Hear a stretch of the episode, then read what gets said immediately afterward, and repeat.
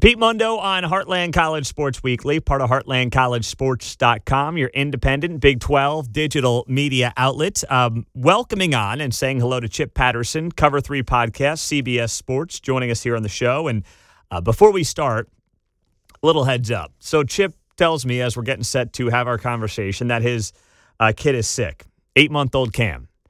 Said, okay, uh, let's do it. So, Cam, Chip Patterson's eight month old Cam, you may hear as part of this conversation, but you know what? If you're a parent, you understand how it goes sometimes. You're fly- flying solo, kid gets sick. It happens. That's life. It is what it is. But Chip Patterson's a great guest, and we want to still have him on the show. So, Chip, thanks for being here, my man. So appreciate it.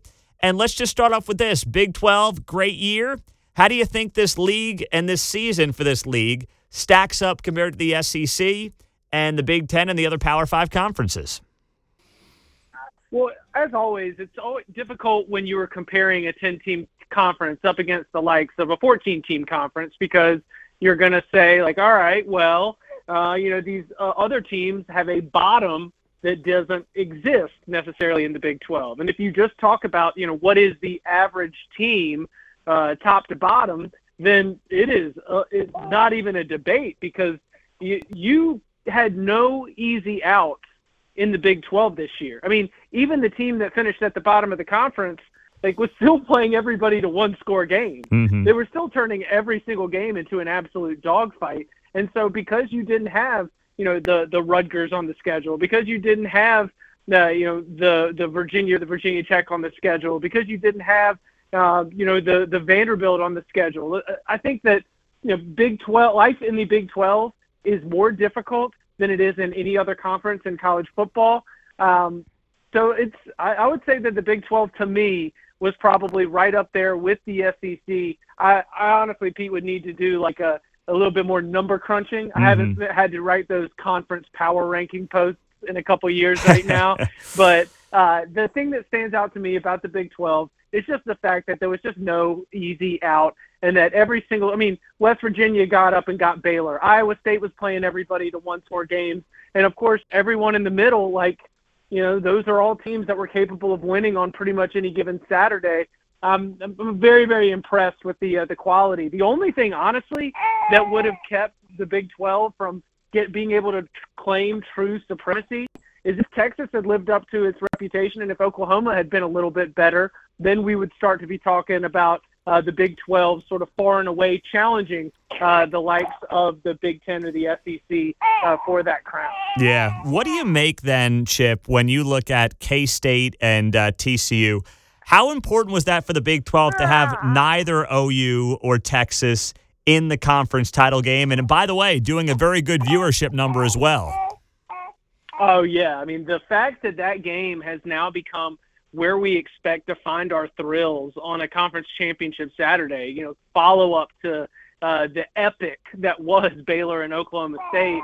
It's a great thing for the conference because I think that's really what um, Brett Yormark and the the Big 12 of the future is going to be selling. Is that in terms of uh, the competition that you are going to get, and in terms of the entertainment value that you're going to get, there is no place where you have that more so than the Big 12 and TCU and Kansas State absolutely delivering on that. Now, to have TCU, uh, the season that it has had is, is so important, given, as you mentioned, Texas and Oklahoma, you know, not being there in the championship race. And the thing that stood out to me, and this is something that I was talking about on CBS Sports HQ after the game, is that what Kansas State has really accomplished here in these first years of the Chris Klieman era is that as we look to the future of the conference, Kansas State is legitimately going to be one of those teams to beat that we have to take seriously year in and year out because the player development, the program development, it is not going to matter how many players are off to the NFL draft. We are going to have a certain set of expectations for the way that this Bobcats team is going to compete. And I think that that's going to make them a top two, top three program that every single year you've got to consider as a Big 12 title contender. What do you make, Chip, of what we've heard from uh, Brett Yormark? And that is, he had some interesting comments that the media picked up on uh, last, or I guess this would have been Wednesday night. And, you know, he was talking about the fact that this league still wants to go west. I know there's been reports of Gonzaga. I don't think that makes any sense at all. But what do you what do you think of the vision of of Commissioner Brett Yormark and what he's brought to not just the Big 12 but college athletics in general? So there's one part of me that you know can accept and appreciate uh, the way that new ideas have really uh, floated into the uh, the college sports atmosphere. But I and I don't mean this as a criticism because this is a matter of taste, right? This is something mm-hmm. that is entirely uh, objective. But words like growth mindset and you know those sorts of approaches is a very like CEOification of college sports. And as a matter of personal taste, I am probably more of a mom and pop shop than I am a, a CEO. I probably still have photos on the wall of people eating in my restaurant, you know, 30 years ago. And, and I appreciate some of the traditions that come with knowing that these matchups are going to be pretty much the same year in and year out. Now, there are mom and pop shops that close down when economic times get tough. And I think the pandemic when economic times did get tough for a lot of these universities is what's brought out a support of more the CEO growth mindset, shareholder value kind of approach. And that growth mindset would include getting in another time zone and trying to enhance your value that way. So, you know, Brett Yormark is kind of an example of something I'm seeing all across athletics, which is treating these as though they are uh, large corporations with shareholders and trying to increase shareholder value and you know growth but at the same time you know with all of this aggressive behavior i do think that we're losing there's a trade-off and we're losing a little bit of tradition. Yeah i agree with that. Um, and, and here's what i would say though and i completely completely understand that take. Uh, chip patterson joining us cbs cover 3 podcast. Completely get that take. Um, but I would say this you know, the Big 12 didn't start this, right? The Big 12 has nearly been eliminated twice in the last 10 years. Is the Big 12 just responding to what's really happened to them the last decade? Is that a fair assessment?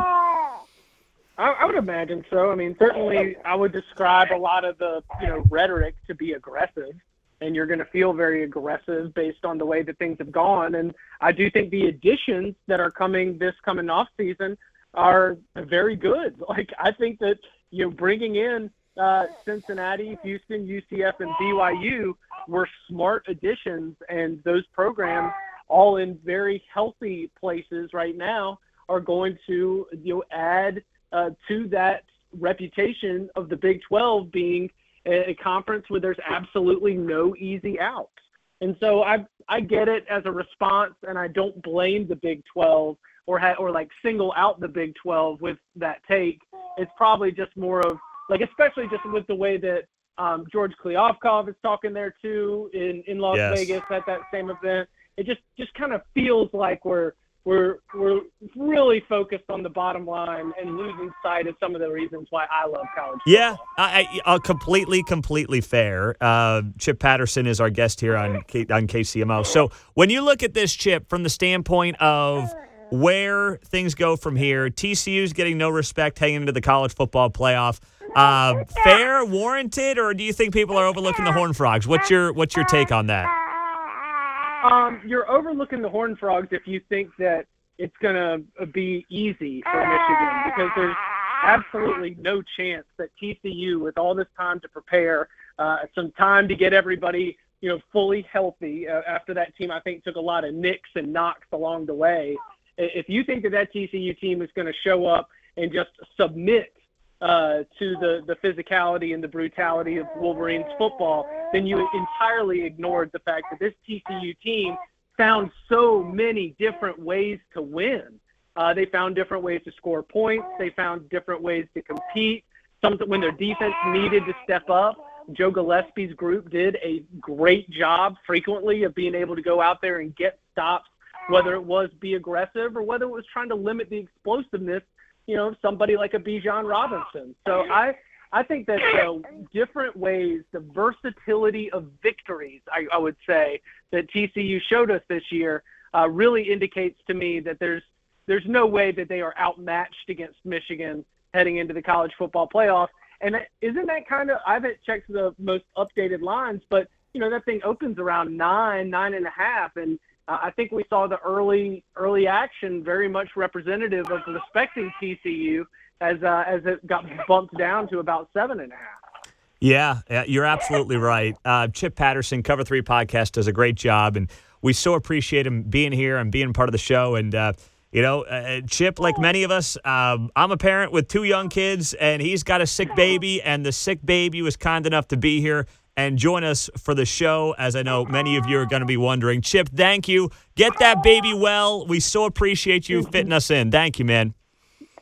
Yeah, any parents listening know that you can never quite time the nap wake up. So I appreciate you. Uh, I appreciate you letting Cam, uh, letting Cam come and hang out for just a little bit as he's trying to get over this uh, this little bug he's got. Cam's ready to be a college football fan. That's what I think. Cam's ready. Yeah, hundred percent. Thanks, Pete. I appreciate. I appreciate you, Chip. Thank you, man. Hey, you've been there. I've been there. I got a four year old and an 18 month old. So we've all been in Chip's spot. And when he told me, hey, I got a sick eight month old, I said, well, you know what?